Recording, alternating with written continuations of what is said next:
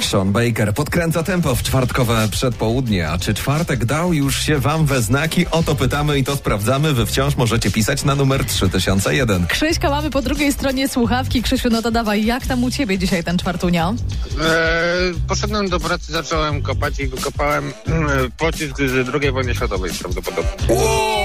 Ale czym? Czy tak kop, kopiesz... e, e, Ko- ma- koparką. tak. koparką? Matulu, kochana.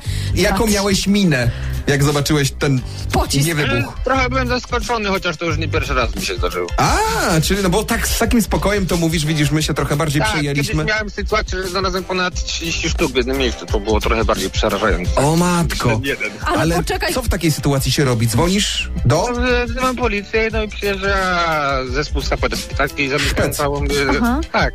No i zamykają po prostu cały tam okręg, jaki tam, nie wiem, ileś tam metrów po prostu. tak, Czyli, budowy. czy to oznacza, I Znaczy, że ty zabrają dzisiaj, go, tak zabrają, nie? ty dzisiaj masz już wolne?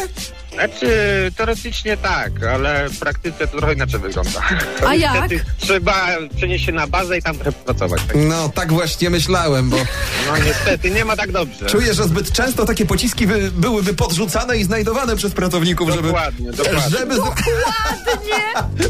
wiem. Tak, Czyli już to kiedyś powiedział. przez głowę ci przeszło, Krzysiek. No, widzę, że Oj, tam, myślimy oj, w tam. ten sam sposób, no. Słuchaj, no ja rozumiem, że jak wojna, to wojna. Zawalczyć o wolne też od czasu do czasu trzeba po prostu, no.